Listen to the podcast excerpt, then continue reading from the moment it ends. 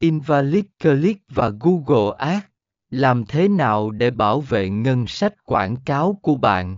Phần 14 Thời gian trên trang ngắn. Invalid Click thường dẫn đến thời gian trên trang ngắn. Nếu người dùng chỉ ở lại trang web trong vài giây, có thể họ không phải là đối tượng mục tiêu thực sự. IP adder lặp lại, số lượng lượt bấm từ cùng một địa chỉ IP quá nhiều có thể là một dấu hiệu của gian lận click.